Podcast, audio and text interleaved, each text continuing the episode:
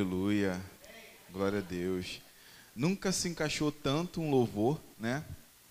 Como esse louvor hoje, diante daquilo que Deus me deu como palavra essa noite. E aí, de manhã a pastora Patrícia deu vários spoilers da palavra. Normal, né? Não é algo que vem para tirar aquilo que Deus tem para você essa noite, mas é algo para você entender que nós estamos no mesmo caminho.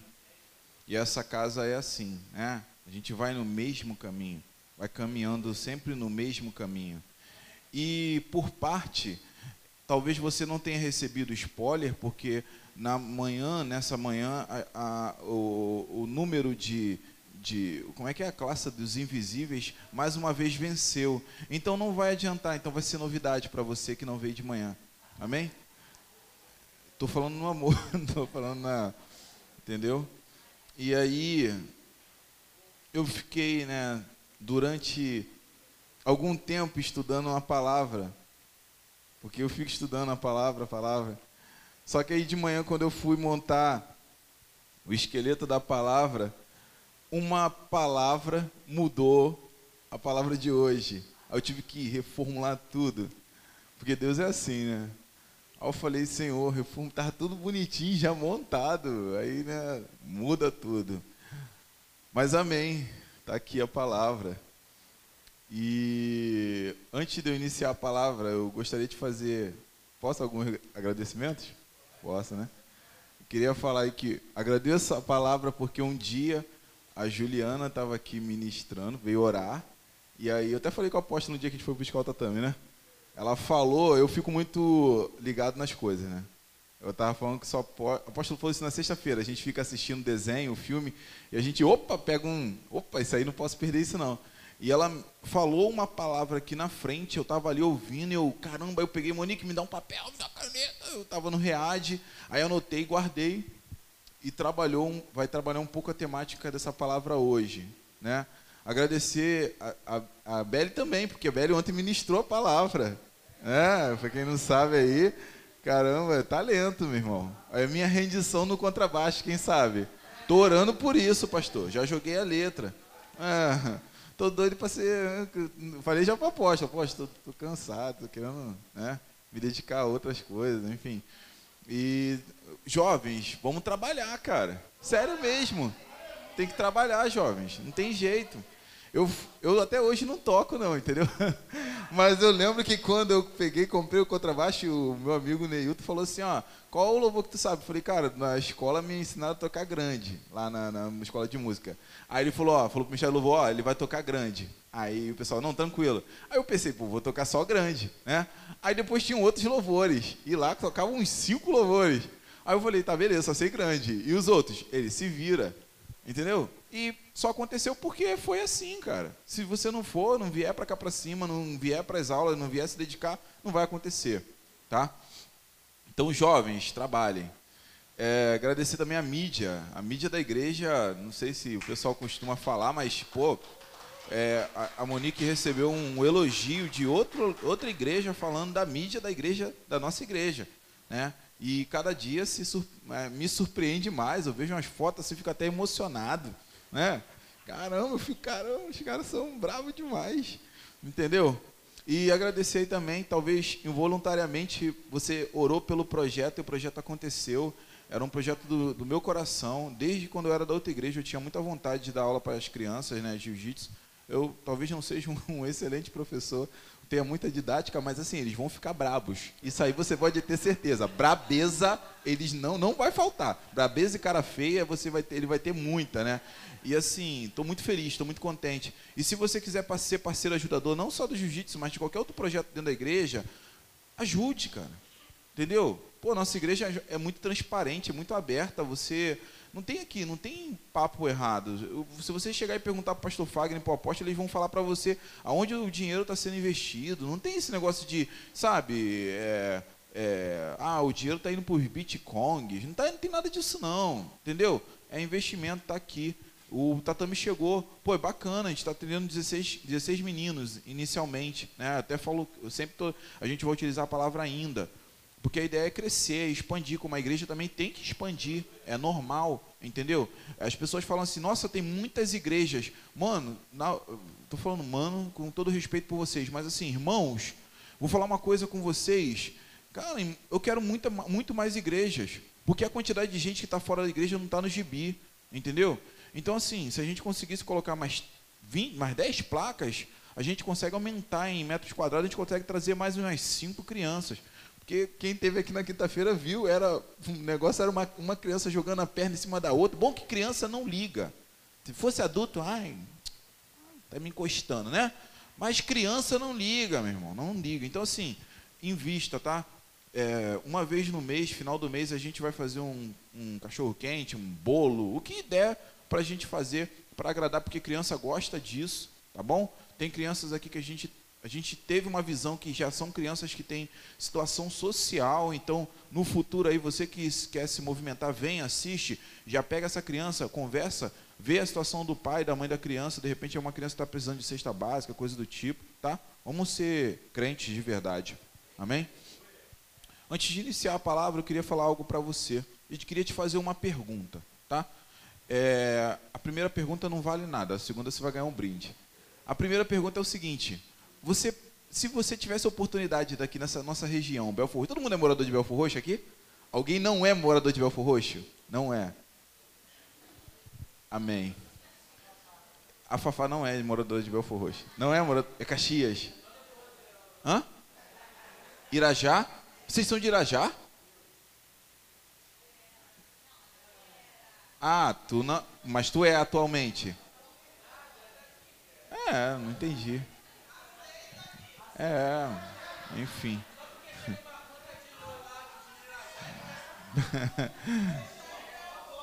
É, deixa quieto. Mas já é um bairro bom do Rio de Janeiro. Só que não. Então, é, deixa eu falar para vocês. Por que eu estou perguntando isso? Eu queria perguntar uma coisa que eu sempre pergunto para meus alunos lá. É, se você tivesse oportunidade na saúde, na saúde do seu município, em fazer um hospital ou montar um posto de saúde, uma clínica da família, é, o que, que você faria? Um grande hospital cheio de leitos ou uma clínica da família? Quem acha, quem monta, quem levanta a mão, participa, de boa, participa, tá? Participem. É, quem aqui iria querer um posto de saúde, uma clínica da família? Levanta a mão. Quem aqui iria querer um, um mega hospital com tudo? Ressonância, aparelho. Sério? De verdade? Sem hipocrisia? Por que um posto de saúde? Não, você não vale. Por que um posto de saúde, uma clínica da família, você ia querer? E não um hospital? Ó, vou repetir de novo. Uma clínica da família, vamos lá. Ele vai atender o quê? Ele vai é, você vai lá, vai tomar vacina, vai fazer consulta ambulatorial, vai passar por um clínico, né? marcar consulta. Ah, daqui a um mês você volta, vai fazer os exames. O hospital é aquele que você cortou o dedo, chegou lá, vai ser atendido. Você infartou, chegou lá, vai ser atendido. Precisou de uma cirurgia, vai ser atendido lá. Entendeu? Vamos lá de novo. Então, você queria uma clínica da família no seu bairro, no seu, na sua região, ou um hospital? Quem queria uma clínica da família? Levanta a mão. Ó, já induzi. Quem queria um hospital? Quem não queria nada? Porque tem gente que não levanta a mão em nenhuma das situações, né? Amém. Obrigado pela sua participação. Então, é, o que, que acontece? eu, eu contei, pastor, eu estou aprendendo. Rapaz, semana passada eu coloquei em prática, funcionou, né? Vamos lá, Anderson. Mas é que tem hora que dói, né? Ficar aqui em cima. Mas enfim. É, você que respondeu clínica da família, posto de saúde, por quê? Fala alguém aí, um representante. Uma prevenção. Entendi. Mais alguém? Usou uma palavra. Pastora Cris. Vai na sua casa. Gostei, gostei. Gostei, irmão Henrique.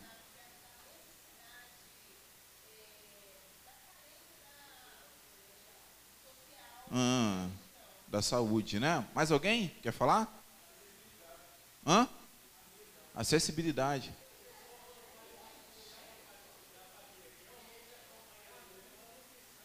Amém. Caramba. Pena que não era, não era a pergunta que avaliou um brinde, mas amém, Deus te abençoa.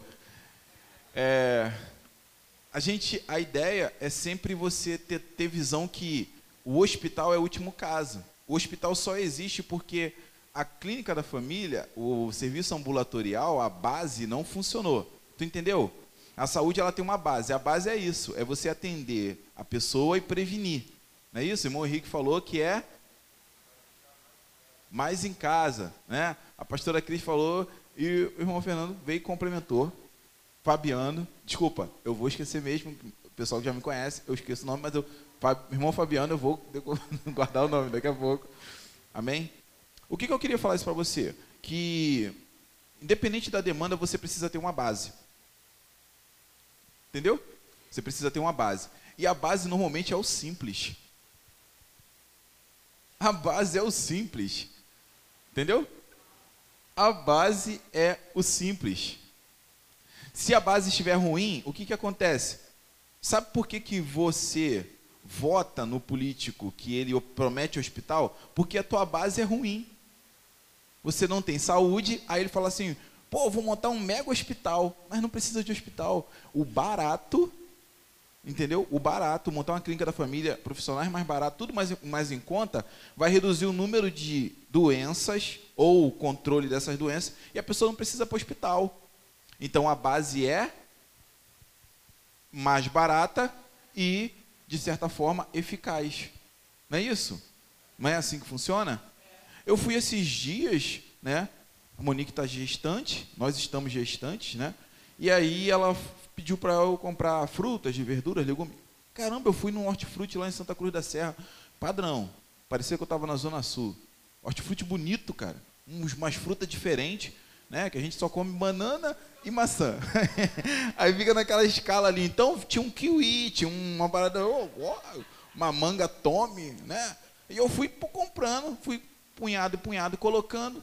E aí eu, você fica na, naquela parada, quanto que vai dar? Ainda mais hoje em dia, né? Quanto que vai dar? Senhor, quanto que vai dar isso? Mas fui, fui na fé. Fui colocando, e bota laranja, e, e pô, que negócio legal, melancia, não. entendeu? Quem é pai de família que sabe o que eu estou falando. Quando a gente vai no mercado, né, é uma alegria tu encher tudo, sair pegando tudo, né? Vontade de comprar e bota lá, o pessoal chega e come, é legal pra caramba. E aí, na hora que eu fui passar no caixa, aí eu falei assim, caramba, isso vai dar, né? Aí quando a menina passou que ela registrou, eu falei, caramba. É, com todo respeito, mas às vezes a gente compra uma pizza, é muito mais caro do que isso. Uma pizza que dura alguns minutos, 20 minutos, né? E vai te fazer mega mal, né? Não estou falando para você não deixar de comer pizza não, você vai comer pizza quando sair daqui. Amém? Eu só estou te mostrando a base. Porque quando você tem uma alimentação nutritiva, não é isso? Tem uma nutricionista, tem um, professor de educação física aqui. Cara, essa igreja é muito top. Entendeu? E vai ter muitos outros profissionais. Eu profetizo sobre a vida dessa juventude, em nome de Jesus. Não vi mais. É, a base é mais barato. Está entendendo? Você comer bem. Só que não, não quero comer bem. Porque sabe qual é o problema da, da base? Sabe qual é o problema da base? A base ela tem que ter uma constância. Esse é o problema. Por isso que a gente parte para o mais rápido, porque o mais rápido você chegou, está pronto. A base tem que ter uma constância. E diante disso, hoje, eu trouxe, eu procurei na internet, rapaz, a Renata não está aqui hoje não, né? A Renata quer lembrar comigo. Lá na Maranata, quando a gente era da Maranata Caxias, não sei se vocês já foram lá, tem um quadro de Daniel na Cova dos Leões. Eu não sei se eles, onde eles compraram aquele quadro, mas o quadro é lindo, grandão. Só que eu procurei aquela figura, acho que eles mandaram pintar. É, eu achei essa daqui mais ou menos. Não era a que eu queria, não. Que eu procurei, procurei na internet e não achei. Uma, pô, a figura é muito top. Ele tá bot, ele bota a mão na cabeça do leão assim, e tá olhando para a cova, pro alto assim, tá vindo a luz, e os leões todos deitados assim, dormindo, e o outro com a mão na cabeça. Esse, esse quadro que tem na Maranata, desde quando eu era criança, eu olhava aquele quadro e ficava imaginando. E um dia desse a Monique veio e falou comigo assim, filho, é, qual o, o ponto, é, não sei, é uma pesquisa que ela está fazendo, pode falar? É uma pesquisa que ela está fazendo, qual era o, um momento na Bíblia que você gostaria de estar lá para viver. Aí eu fiquei na dúvida, né? Eu falei, pô, Monique, eu, caramba, eu, ó, eu gosto muito de é, passagem do, do Mar Vermelho. Eu acho que deve ter sido muito viagem. Cara, imagina esse dia, tu lá. Pô, meu irmão, abriu o marzão. Você é louco, velho. É muita loucura. Tu imagina, o Mar Vermelho, né? Para quem gosta então de história, essas coisas assim, viaja, pô, deve ser, meu Deus do céu. E aí eu falei, Monique, é, Daniel, Davi, Davi Golias, porque é, é, é esse, dia eu estava pesquisando e é cientificamente explicado. Existiam esses gigantes e eles tinham 3 metros de altura. Então, assim, tu imagina um cara combatendo, para quem gosta de combate, dessas coisas, luta corporal, né? E entender toda a dinâmica, aquela coisa toda. Eu queria também estar lá, né? naquela loucura, Davi chegando. Eu, imagina, vindo um moleque pequenininho e eu falo, pô, é mó viagem, o gigante caindo e cortando a cabeça e sangue espirrando, aquele negócio de vir trazendo assim a cabeça com sangue caindo no chão. Tu acha que é bonitinho? Não é bonitinho. É uma coisa é, gladiadora, é uma coisa pesada, mas eu gostaria de estar nesse momento porque eu sou assim, entendeu? E eu falei, eu acho que o momento que mais me define é Daniel na cova dos leões.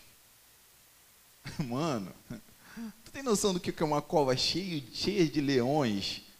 E você ser jogado lá dentro e o leão não te morder, você é louco, cara. Hã? Com fome. Não precisa estar com fome, não. o leão, tu caiu, o leão já está. Uma patada tu vai tomar no mínimo. Eu já vi vídeo de, das pessoas tomando patada de leão. Filho, é rasga, quebra osso. Entendeu? E o cara fica lá amarradão. E aí, diante disso, Deus me deu essa palavra hoje, essa noite para vocês. Amém?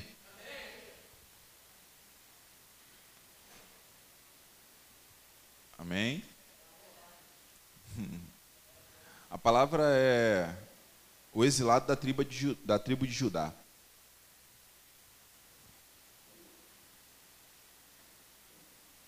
Primeiro, né? Eu vou fazer uma pergunta. Essa pergunta, aí vocês vão ganhar. Quem responder vai ganhar. Vou explicar primeiro, né? Caso você hoje fosse lançado na cova dos leões, sairia vivo? Estou falando nesse contexto aqui, tá? Não era, era né, meio que para é uma resposta para você mesmo. Mas amém, alguns já responderam. Eu te pergunto, caso você hoje fosse lançado na cova dos leões, você sairia vivo? Amém? Próximo. Eu vou pedir para vocês passando, fica melhor. Pronto. Para frente. Aí, valeu. Agora é a pergunta, perdão, antes não era, agora é, desculpa.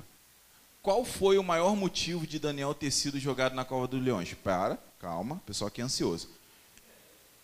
Vão vir, vão vir vários motivos mas eu queria que você falasse dentro daquilo que eu vou estar falando, e eu já dei meio que um, um spoiler para você.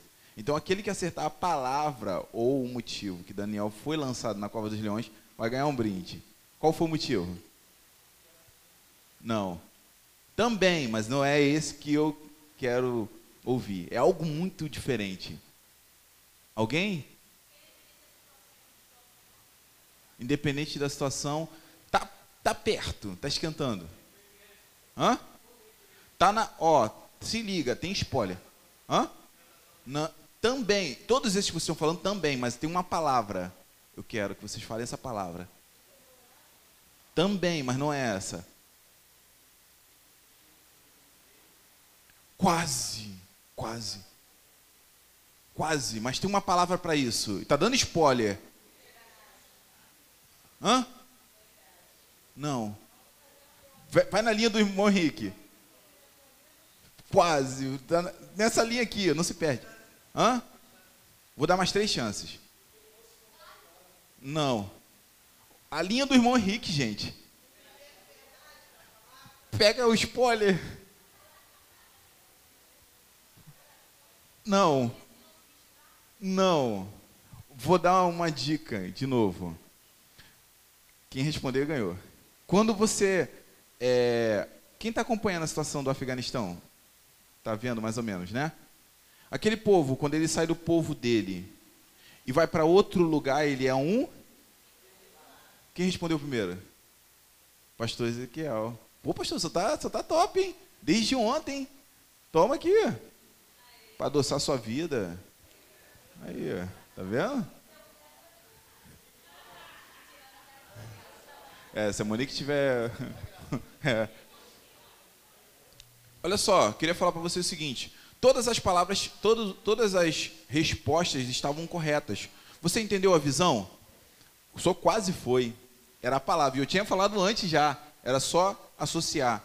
Ele era exilado. Sabia disso? Daniel era exilado. Vamos lá, vamos entender primeiro a história de Daniel. Quem era Daniel? Daniel era um profeta que foi separado, né? Porque ele tinha um conhecimento, ele era inteligente, ele se destacava entre os demais. Só que ele pertencia àquele povo? Não, ele era exilado. Ele estava na condição de ser o quê? Escravo, qualquer outra situação, menos ser um governante. Abra tua Bíblia em Daniel 6.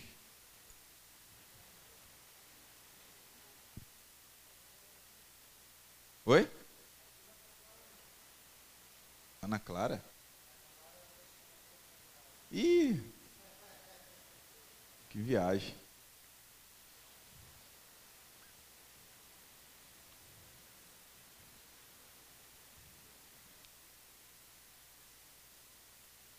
Daniel 6, versículo 16, amém?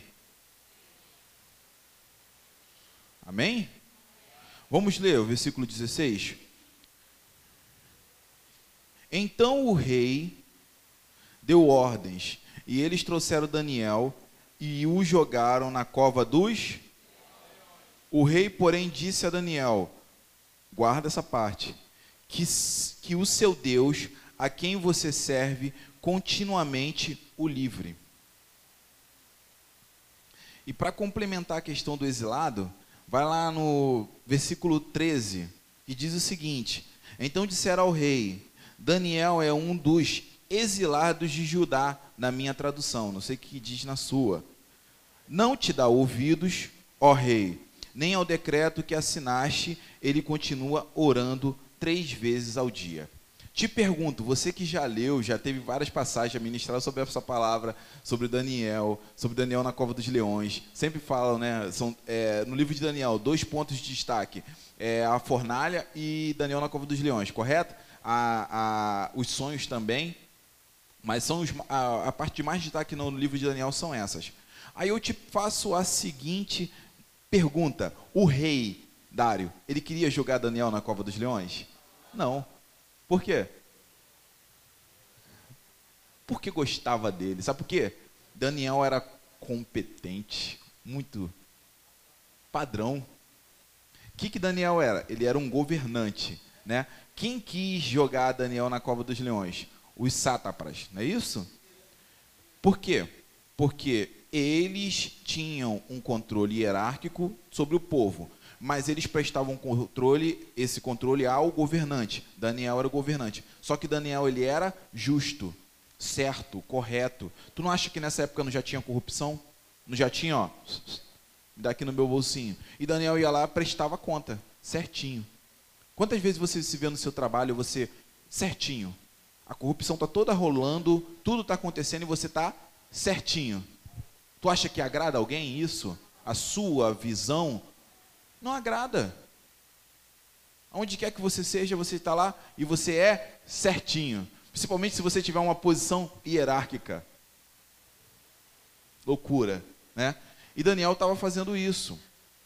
E aí, quando você está movimentando, vou dar um spoiler, vou falar sobre isso, mas você está movimentando algo e você tem uma essência de Cristo em você, você vai incomodar algumas pessoas.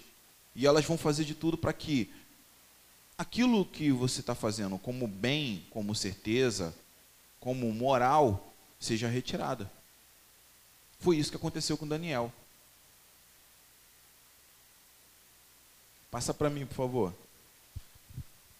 O exilado precisará sempre destacar a sua essência para que a sua raiz não seja esquecida, esquecido, né? Raiz esquecida, ali eu errei, é, aonde ele vive.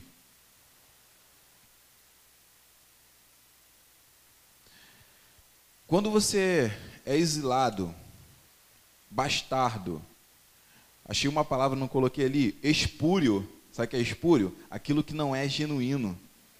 Você precisará trabalhar muito mais do que os demais, ou seja, terá que ter muito mais características de Deus na sua vida. Espiritualmente falando, e para que você já entenda o contexto dessa palavra, nós estamos aqui nesse mundo, mas nós fazemos parte desse mundo, então você é exilado. Se você é aqui desse mundo, mas você não faz parte do mundo, você é exilado.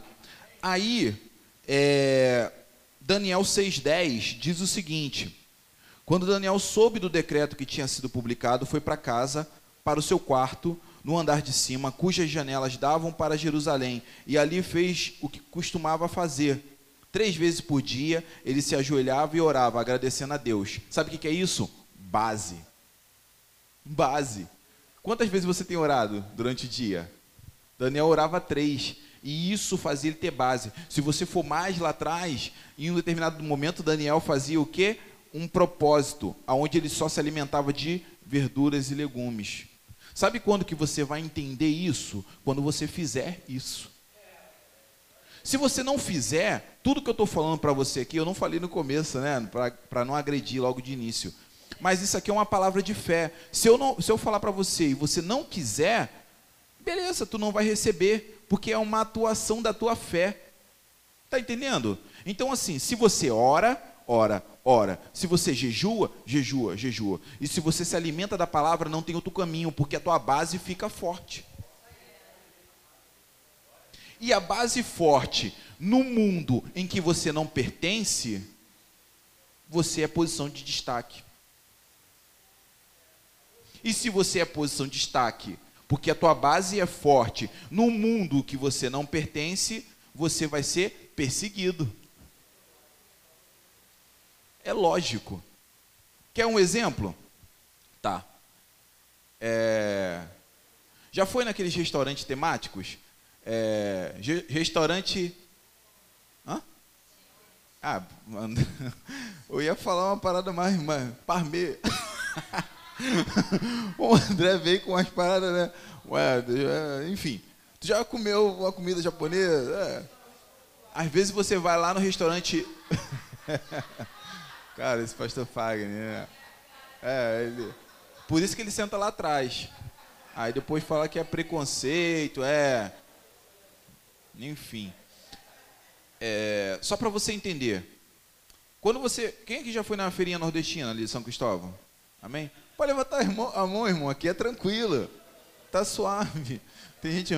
Pessoal tá, Nunca foi, pastora? Poxa, pastor, leva a pastora. É.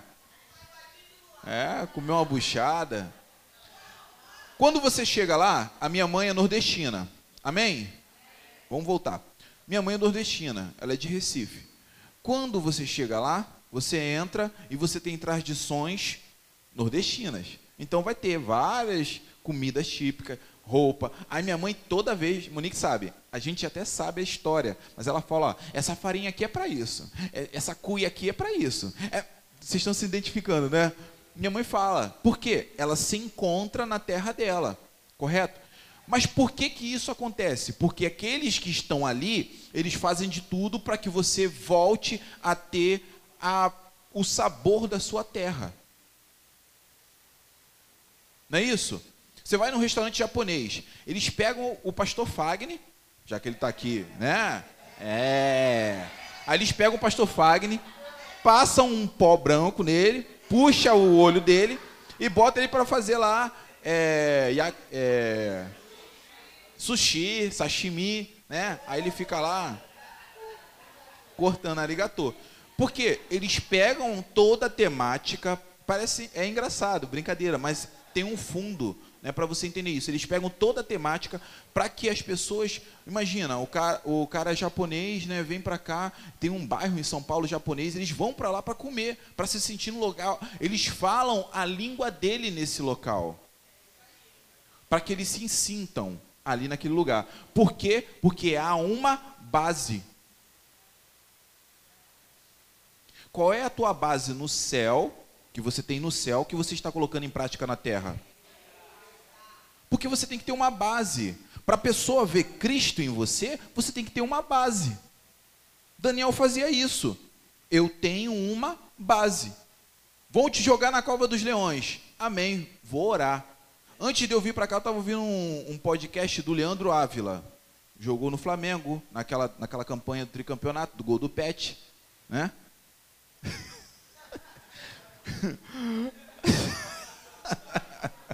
Vai cair no pira. E aí, ele estava falando que logo quando ele saiu do Flamengo, ele foi para a Arábia Saudita. Aí chegou lá e estava no Ramadã. Aí o, o empresário dele, o intérprete, falou para ele assim: Ó, oh, você não pode comer. Ele falou: É, não, você não pode comer, tá? Senão vai dar um problema terrível. Só, faz o seguinte: come em casa, escondido. Aí ele falou que um dia estava falando no telefone, esqueceu, saiu na varanda, na sacada, comendo um sanduíche. Falou que voltou para dentro de casa, quando foi à noite, apedrejar a casa dele. Vou resumir bem rápido para não perder tempo com isso, só para você entender. Apedrejaram a casa dele, apedrejaram a casa, a casa dele de novo, ele entrou em pânico com aquilo, foi procurar o intérprete, o porteiro, aí descobriram que alguém viu ele comendo. Porque a tradição daquele lugar, você não pode, acho que durante o dia você não pode comer, só pode comer durante a noite. Faz jejum, o Ramadã, né, islamismo. Por que, que eu estou falando isso? Olha só, ele foi lá e comeu, ele, ele fez aquilo involuntariamente, ele não fez aquilo, ele estava até com medo. Mas Daniel, ele não afrontou, entenda bem, ele não afrontou. Ele só fez o seguinte: esse é o meu Deus. E eu não vou deixar de falar, fazer as coisas do meu Deus por causa de determinada afronta de homem. Porque a minha base é muito forte. E eu sei o que Deus pode fazer por mim.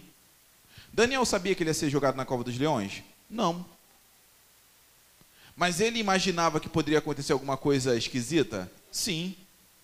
Quantas vezes você imagina que vai acontecer alguma coisa esquisita e você, ao invés de orar, jejuar e buscar, você recorre ao plano desse mundo? Nós somos exilados, exilados do céu, correto? Não é isso? Não é a nossa natureza? Se você é da natureza do céu, o exilado, lembra do restaurante lá, é, japonês, mexicano, enfim. Eles fazem o quê? Você chegou lá, daqui a algum tempo você saiu do Brasil, foi morar na Suíça, ó, estou profetizando sua vida. Vai, vai abrir uma metanoia lá na Suíça, para a gente comer chocolate suíço. A única coisa que eu sei na Suíça é isso, né? E relógio.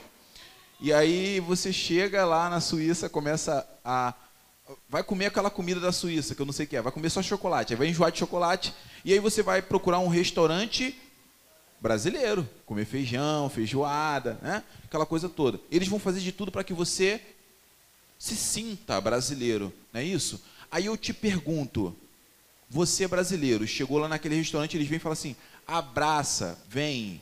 Você respondeu lá no início, para você mesmo, eu passaria pela cova dos leões. Quando um brasileiro chega naquele restaurante, ele fala assim: vem cá. Aí o brasileiro fala assim: qual é? Ele dizia: é brasileiro mesmo, é do Rio, esse aqui. Chega aqui, vem cá. Se você hoje chegasse na Cova dos Leões, mas essa Cova dos Leões ela fosse transferida para o céu, você iria ser reconhecido como um exilado que teve uma base forte no, na terra?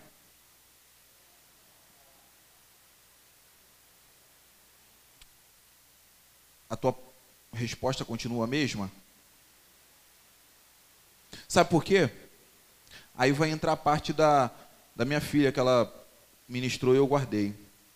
Você precisa ter uma essência mutável aos ensinamentos ordenados por Deus, que é o imutável ao mundo.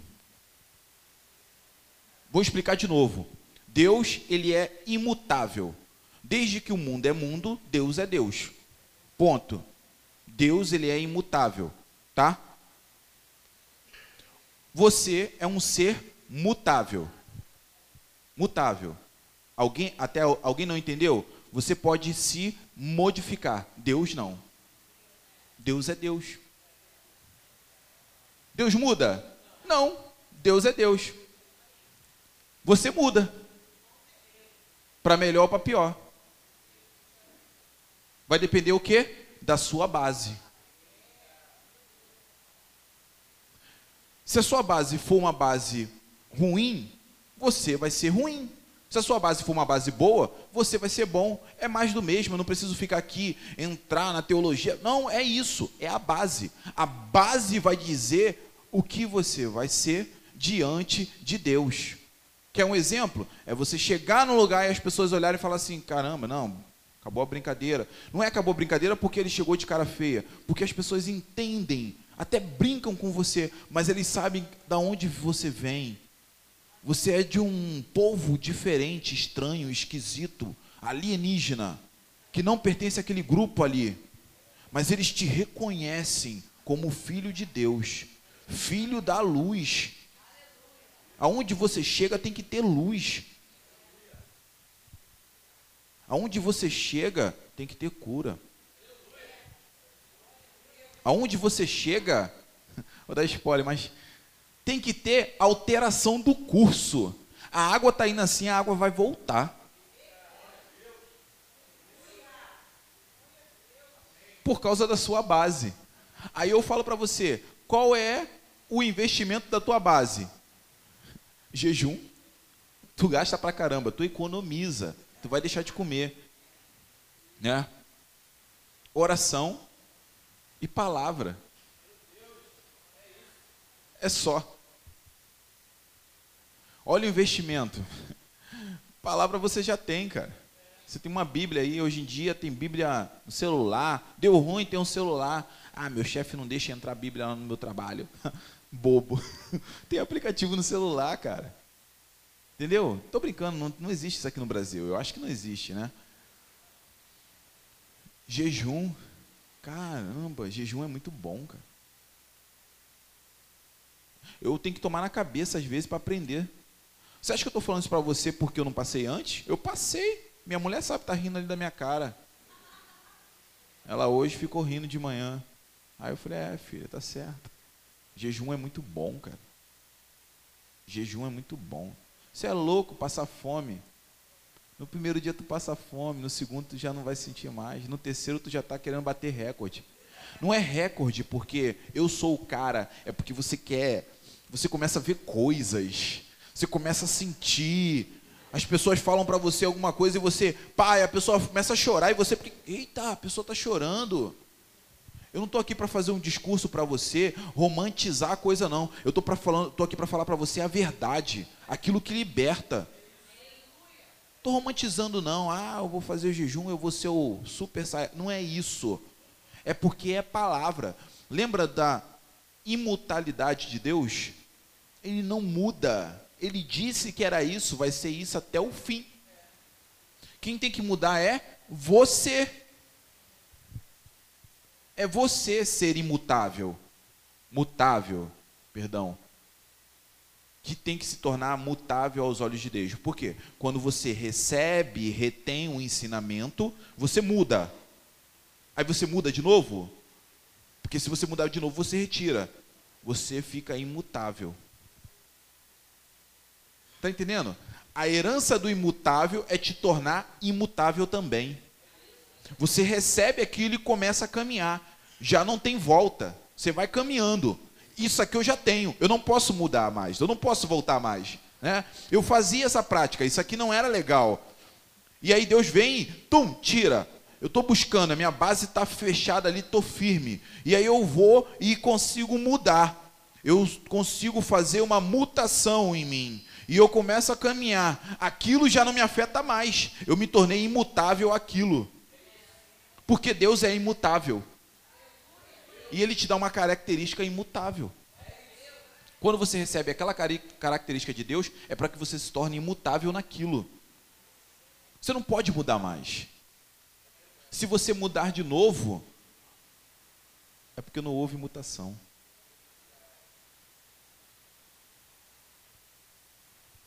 Passa o quarto, por favor. Obrigado. Aleluia. Tá me entendendo? Deixa eu beber uma água aqui.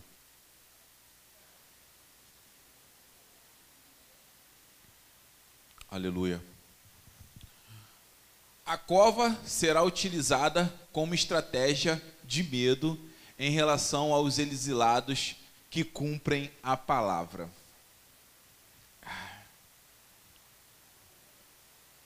A cova ela pode ser um resultado ou pode ser um anúncio.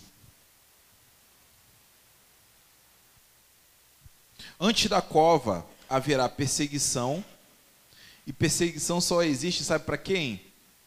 Para quem é determinado, persistente, inteligente, corajoso, ousado, grato e atuante na fé em Deus. Daniel 6, 4 e 5. Diz o seguinte: Diante disso, os supervisores e os sátrapas procuraram motivos para acusar em sua administração governamental, mas não, mas nada conseguiram. Não puderam achar nele falta alguma, pois era, pois ele era o quê? Está acompanhando comigo? É a tradução que é diferente, né? Eu vou falar da minha. A palavra diz o seguinte: pois ele era fiel, não era desonesto e nem negligente. Oi?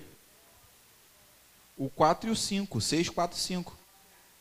Eu falei errado?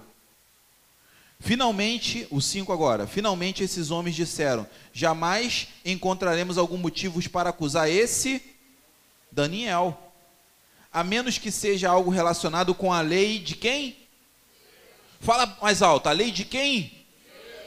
Meu irmão, se eles não conseguirem atuar naquilo que você é para eles em visão, quando eu digo visão, né, a, teu, a, tua situação ali, o teu trabalho, o ambiente, o local onde você vive, na sua família, eles vão ir atacar o seu Deus. Eles vão atacar o seu Deus, tá?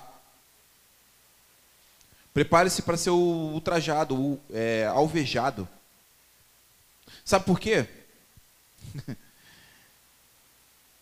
Porque na cabeça deles, é o próximo? É. Pode passar o quinto, por favor. Que aí já associa. Na cabeça deles, você não é uma, uma criatura desse local. É, desse, é, na cabeça deles, eles acham que você é desse local. Porque o exilado, ele meio que vive de favor, digamos assim. Né? Já viu um exilado? Ele tem que ir, né, fica né, aquela coisa, não é legal, até ele conseguir um visto, Aí tu imagina um exilado governante. Tu, tu imagina naquela época, hoje em dia, né, nós às vezes falamos assim, ah, ai, eu me amarro num pastel chinês de frango catupiry. Pronto, falei. Me amarro. Né? Pô, é, é top. Flango ou carne, né? E aí quando você chega lá, às vezes, volta e meia, eu falei isso já. Pô, esses caras, meu pai, uma vez eu fui comer com meu pai, meu pai falou assim, Anderson, isso aí é uma conspiração. Eu falei, meu pai viaja muito. Aí eu falei assim, por que, pai? Ele, tu não percebeu não, meu filho? Esses caras estão invadindo o Brasil todo. Estão botando um monte de restaurante, isso é uma máfia, deve ter algum dinheiro envolvido nisso. Né, Monique? Aí ele, pô, tem algum dinheiro envolvido nisso aí? Uma conspiração? Porque esses caras aí, meu irmão, sabe o que o cara faz? Ele abre um, uma lanchonete para ele e trabalha pra caramba. Tu já viu aquele, aquele chinês parado? Eles trabalham muito, meu irmão e começa a brigar, discutir, mas tu não vê eles parados, sabe? Você chega no centro comercial de madrugada, qualquer lugar aí, pra, aí você tá afim de tomar um café, comer um lanche, né? Quem tá o primeiro restaurante que está aberto ali, a pastelaria? É deles. Aí, eu lembro que na época, agora, eu dando aula, eu saio da escola 10 horas da noite. Eu passo, qual é a pastelaria que está aberta? A deles. Não tem ninguém mais fechado. Todo mundo fechou. O McDonald's fechou. E tá eles lá lavando o chão, com aquela meia dúzia ali de, de joelho já do dia todo que tá ali. Mas tu tá, tá na fome, tu vai matar, pô. Tu não mata? É ruim de não matar. Eu mato arroz de uma semana, não vou matar um joelho? Ah, sou raiz, cara. Mas aí a gente, só para você entender, a gente cria um preconceito com relação a eles. E o cara está trabalhando. Tu imagina o preconceito que Daniel sofria naquela época. Tu imagina? Imagina esses caras falando, pô, meu irmão, Eu, eu que sou dessa terra, eu que adoro aos deuses com D minúsculo, né? Esse cara vem, adora o Deus de Israel, é governante, é inteligente, porque a inteligência deixa a pessoa bonita. Né? Pô, tu vê uma pessoa, às vezes a pessoa não é muito, a palhaça não ajuda muito, mas o cara começa a falar, tu, caramba, né? Tu fica, meu Deus, né? Às vezes não ajuda muito, a, a, a carocinha não ajuda, mas o cara começa a falar do computador, da internet, olha, o movimento é dinheiro, não sei o que, aí tu fica, caramba, o cara é inteligente, né? Aí tu já muda a visão. E aí Daniel tinha aquela, aquela questão da sabedoria, da coragem. E isso, muitas das vezes, para você, talvez você esteja se identificando ou não, vai ser motivo para tentar te mandar para a cova. A tua inteligência, a tua desenvoltura, a tua busca espiritual, aquilo que você é, demonstra ser no ambiente de trabalho, demonstra porque na verdade você acaba exalando. Porque quando você busca, busca, busca tanto, você fica natural. Eu não estou falando de bordão, não. Sabe o que é bordão? A, a, a, você está no teu trabalho, o irmão fala e você, nossa, está repreendido. O pessoal, ah, é crente, porque é bordão. Né? Que a sua vida não seja um bordão. Meu Deus! É prova, é terra, não, nada contra. Nada contra sabe? Porque às vezes a pessoa está falando tudo isso, mas infelizmente ela é um exilado que vive é, e goza dos manjares desse mundo. Vive um bordão. É melhor que você seja calado, mas que só na sua passagem num corredor, só de você caminhar num corredor, que a essência do Espírito Santo de Deus que venha exalar contigo, venha transformar vidas que a sua vida não seja um bordão. E que você seja, de repente, perseguido por isso. Mas que isso venha fazer com que você, essa perseguição, você venha buscar mais e mais Deus. Sabe por quê? Porque quando você busca, quando tua base está forte, sabe o que, que vai acontecer? Você vai conseguir realmente sobreviver à cova dos leões. A cova não vai ser mais um território de medo para você. E eu vou mostrar para você nomes, grandiosos nomes aqui, que olharam para a cova, que olharam para a morte e falaram assim: tô nem aí. Eu tô com Cristo. Pode passar o próximo, por favor. E aí, ainda há firmeza para dizer que você sobreviveria à cova dos leões? Tô rindo, mas não é sarcasmo não, hein? Que o pessoal que veio de manhã acha que eu tô de sarcasmo. Pode passar o próximo. Foi só uma pergunta para você mesmo responder, tá? A ideia é que nosso treinamento diário é para que soframos uma mutação aos ensinamentos da fé cristã. Estou acabando já. E, transformados, nos tornamos imutáveis. Já falei para vocês. O imutável cristão não tem medo da morte, pois há certeza da vida eterna. O imutável cristão não possui medo da morte, pois há certeza da vida eterna. E sua morte, amém. Se liga nessa agora. E sua morte, ou seja, do imutável cristão, ainda terá alteração, luz de esclarecimento no curso da vida de muitos.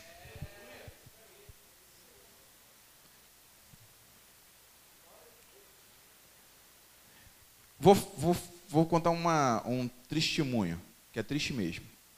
Quem aqui já foi no Maracanã? Amém? Vocês precisam ir mais no Maracanã. Maracanã é muito bom. É, tá, tá, tá na pandemia, não pode ir, mas enfim. Aí, eu ficava lá na torcida organizada, né? Fazendo coisas que não era muito legal. E aí tinha uma música que a torcida cantava. Meu irmão, tem umas paradas, quem, quem já curtiu torcida organizada, né? Aí tinha uma música que cantava assim, a torcida do Flamengo. Que beleza, o rubro-negro não tem medo de morrer. Olha. Pronto, meu irmão, se viesse uns 500, tu saía apanhando. tu entrava no meio, não era assim? É, quem já foi, não é? Então, o irmão Henrique, se entrasse também, não é, irmão Henrique? Se eu ia entrar também, né? Não...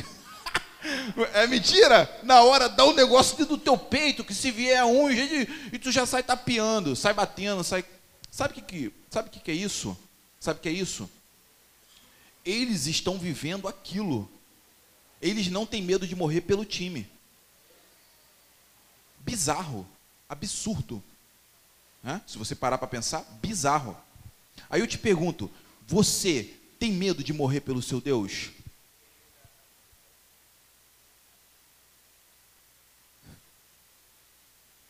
Vou ler de novo. O imutável cristão não possui medo da morte, pois a certeza da vida eterna. Amém? O imutável cristão, aquele que sofreu a mutação, mudou, ele não tem medo da morte. Daniel, né, naquela fase ali ainda não havia o Espírito Santo, mas ele adorava ao Deus dos Deus, Deus dos Deus Deus Todo-Poderoso, Senhor dos Senhores, Rei dos Reis. Correto? Ele tinha medo da morte? Só entra na cova e sai vivo quem é imutável e não tem medo da morte. Não tem como. Senão, sabe o que acontecer? Tu vai cair na cova e vai morrer. Morrer de verdade. Porque você morre a carne e morre o espírito o encontro não vai ser céu, vai ser outro encontro.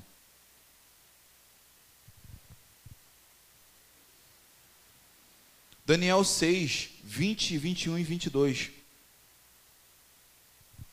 6, 20, 21 e 22.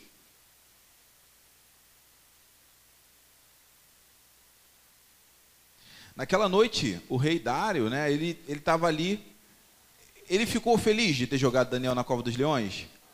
Eu imagino esse homem tendo insônia. Sabe por que ele estava tendo insônia? Não mexe com o exilado, não, meu irmão. Mexe não. Um exilado com base forte é muito forte. Imagina esse cara tendo insônia. Meu Deus. Joguei Daniel na cova dos leões. O que, que vai acontecer comigo agora? Ai, não era para ter feito isso, mas eu não podia voltar na minha palavra, porque eu já tinha dado uma palavra, não é isso? Eu dei uma palavra, e a palavra de um rei não altera, não é isso? Não é isso? Quem disse que uma palavra de um rei não altera? O que não altera é a palavra do rei dos reis, Senhor dos senhores. E ele não reconhece esse reinado que existe na terra. Entenda bem, quando eu estou falando de reinado, é um reinado, um não estou falando do reinado aquilo que ele delega, tá? Porque tudo só acontece porque ele libera. Eu estou falando do reinado sobre ele. E eles tinham isso. Os deuses deles eles queriam colocar acima de Deus, e Deus não aceitava isso. E aí no versículo 20 ele diz o seguinte: Quando ia se aproximando da cova, chamou Daniel com voz, é, reflect, é, com, com voz que revelava aflição. Esse homem estava aflito, esperando o quê? esperando o quê? Um milagre. Ele estava, meu irmão, como é que você chega, pastora? Como que eu vou jogar um homem dentro da cova, cheio de leões, passa uma noite, eu chego lá, Daniel, ele estava esperando um milagre, filho. Sabe por quê? Porque refletia a luz em Daniel. Era algo diferenciado. Não está falando sobre isso aí, mas você consegue entender. Como que um cara lança um outro dentro de uma cova. Na cova, né? Acredito uma cova, um lugar. O Daniel não foi lançado assim. Ai, Daniel, vai, vai descendo. Vou te segurar aqui, tá? Vou, vou botar amarrar você numa cordinha. Vai, vai, Daniel. Isso. E o primeiro leão veio. Não, não foi assim, não, filho. Foi tipo Esparta, né? Toma aí, ô. Né? Daniel uh, caiu lá dentro, já caiu, deu, deu de cara na pedra, machucou, fraturou o punho e tal. Não é isso que aconteceu? Não foi isso? Não, não foi não. Lá dentro já estava um anjo, cara. Lá dentro já estava um anjo. Daniel foi jogado, o anjo já fez o quê? Segura a onda aí. Ó, já conversei com os leões. Já está dominado. E aí quando o rei chega, ele chega para ver o quê? Um milagre. Não, ele não chamava, ele já falava assim: tira a pedra, vamos ver as roupas, o que sobrou dele.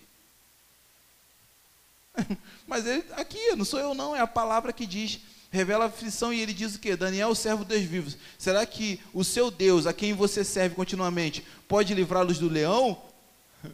Milagre! Olha só, numa terra de exilados, você vai exalar milagre. Milagre. Aí, o que, que Daniel faz? Cara, essa parte aqui é muito, muito, sabe?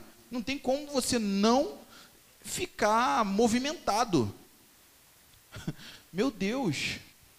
Daniel respondeu: Ó oh, rei, vive para sempre. Olha o que Daniel faz. Muito sábio. Né?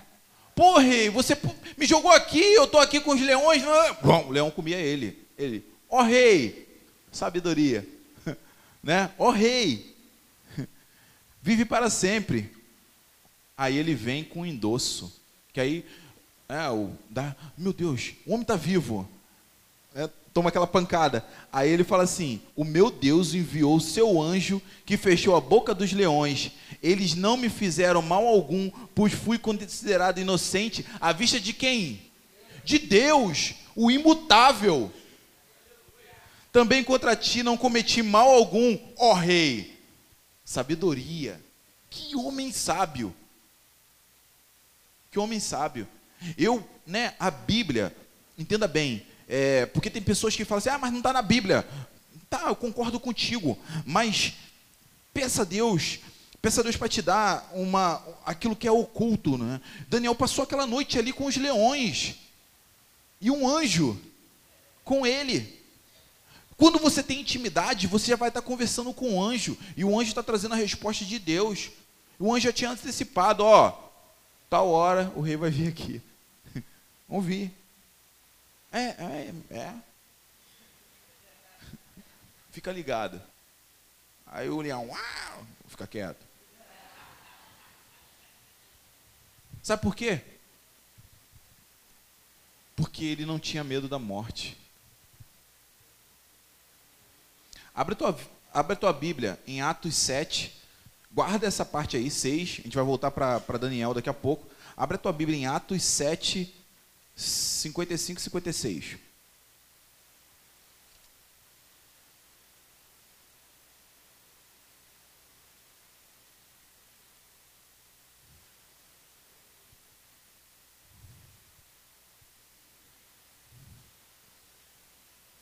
Cinquenta e cinco, cinquenta e seis. Alguém pode ler?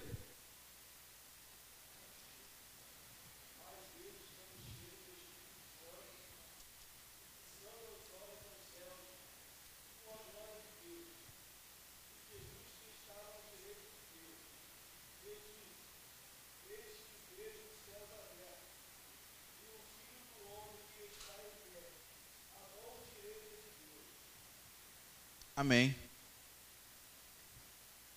Estevão, Estevão estava prestes a fala alto, morrer. E estava fazendo o quê? Hã? Contemplando o Senhor, porque ele não tinha medo de morrer. Não tinha medo de morrer. Guarda aí a palavra de Atos, guarda aí Daniel 6, a última agora. Filipenses 1, 21. Estou acabando já. Filipenses 1, 21. Quem achou, leia. Quem falou isso? Paulo. Em que situação? Preso, prestes a morrer. Agora vamos um por um.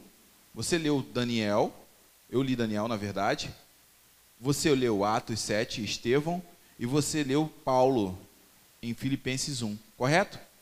O que esses três personagens tinham em comum? Eles estavam prestes a? Eram covas diferentes. Mas eles estavam prestes a? Mas o que eles determinaram que Deus era maior que tudo isso. E sabe qual foi o curso da história? Daniel, fez com que Dário alterasse um decreto. Lembra da palavra do rei? A palavra do rei ela é imutável, não é isso? Não, o rei não pode mudar. Se não é o rei dos reis, a palavra é, é mutável sim.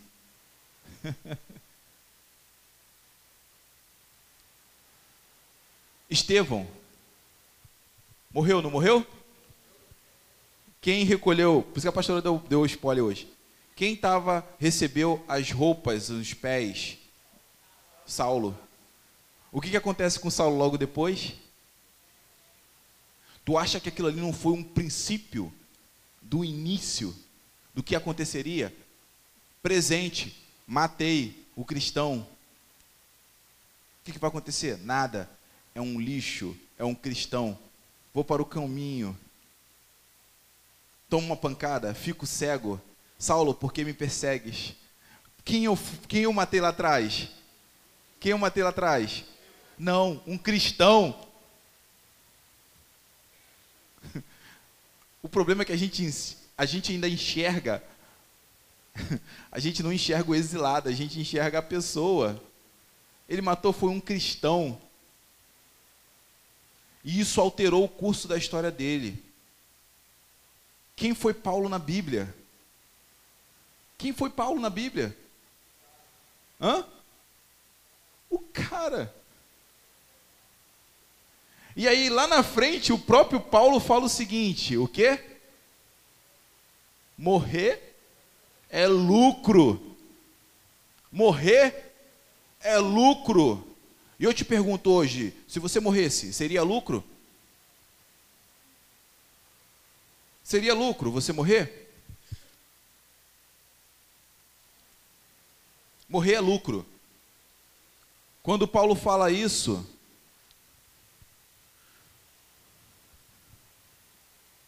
e logo em seguida, né, diante dos acontecimentos mais à frente ele morre, o que, que acontece? A criação da metanoia. a tua morte vai gerar vida. Tanto ela, nesse momento que você está aqui, que você mata aquilo que você deveria matar, para que Cristo ele venha ser você, quanto a partida. Hoje você não entende, você só vai entender no futuro. criatura mutável. Estou acabando. Pode passar o próximo, por favor. Vocês estão entendendo? Amém? Vocês ficaram em silêncio, dá um medo. Falou em morrer, né? Ninguém quer morrer. Ah, quero ver o Senhor. Senhor, quero te ver. Vem. Não, Senhor, pelo amor de Deus, não quero ver agora, não. Eu quero ver o Flamengo ser tricampeão. Todo respeito, tá? todo respeito, diante até dos acontecimentos durante a semana, mas nós não pertencemos a esse mundo. Nós somos exilados.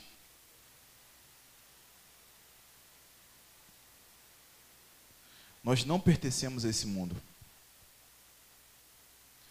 A imutabilidade da fé será capaz de alterar rumos históricos e marcos políticos.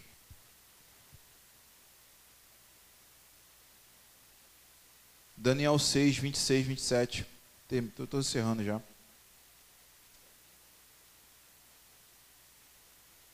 Aleluia.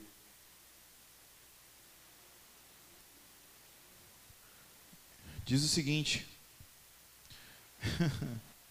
Pois eu é, estou editando um decreto para que em todos os domínios do império os homens temam e reverenciem quem, gente? o Deus de Daniel. Olha só, eu estou falando de um homem que adorava outros deuses. Olha o que ele fala. Pois ele é o Deus, pois ele é o Deus vivo. Quando ele diz isso, ele está falando que o Deus que ele segue é o que? Morto. E permanece para sempre, o seu reino não será destruído o seu domínio jamais acabará. Meu irmão, tu tem noção? Isso é da boca de um ímpio. É de alguém que não acredita. Porque a base é muito forte. Ele livra e salva, faz sinais e maravilhas, maravilhas nos céus e na terra. Ele livrou Daniel do poder dos leões. O exilado da tribo de Judá. Oi?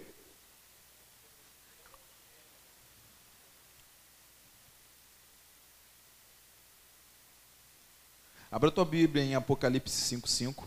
Enquanto isso, passa para mil nove, por favor. O leão, a cova, o exílio e Judá. Por isso que eu parei nessa palavra, eu falei, caramba, de manhã Deus foi e mostrou isso para mim. O leão, a cova, o exílio e Judá. Falei, Senhor, amo isso. Agora me explica aí. Pode passar o próximo slide para a gente encerrar. Daniel, lá atrás, antes de Cristo. Cristo, descendência da tribo de. Estou errado? Daniel, descendente da. Judá. Pesquisem, é sério. Não sou eu que estou falando, é a Bíblia. Amém? Jesus reinou e reina sobre a morte. E dentre os leões, animais ou seres espirituais, porque para Daniel foi um animal, para você, ser espiritual. Ele é o leão da tribo de Judá. Jesus. Portanto, não há o que temer. A ideia é vivermos no exílio, demonstrando as suas características, para que nos haja vida e não cova. A cova ela pode existir, mas mesmo que ela exista, vai ser vida. Apocalipse 5,5, para a gente fechar.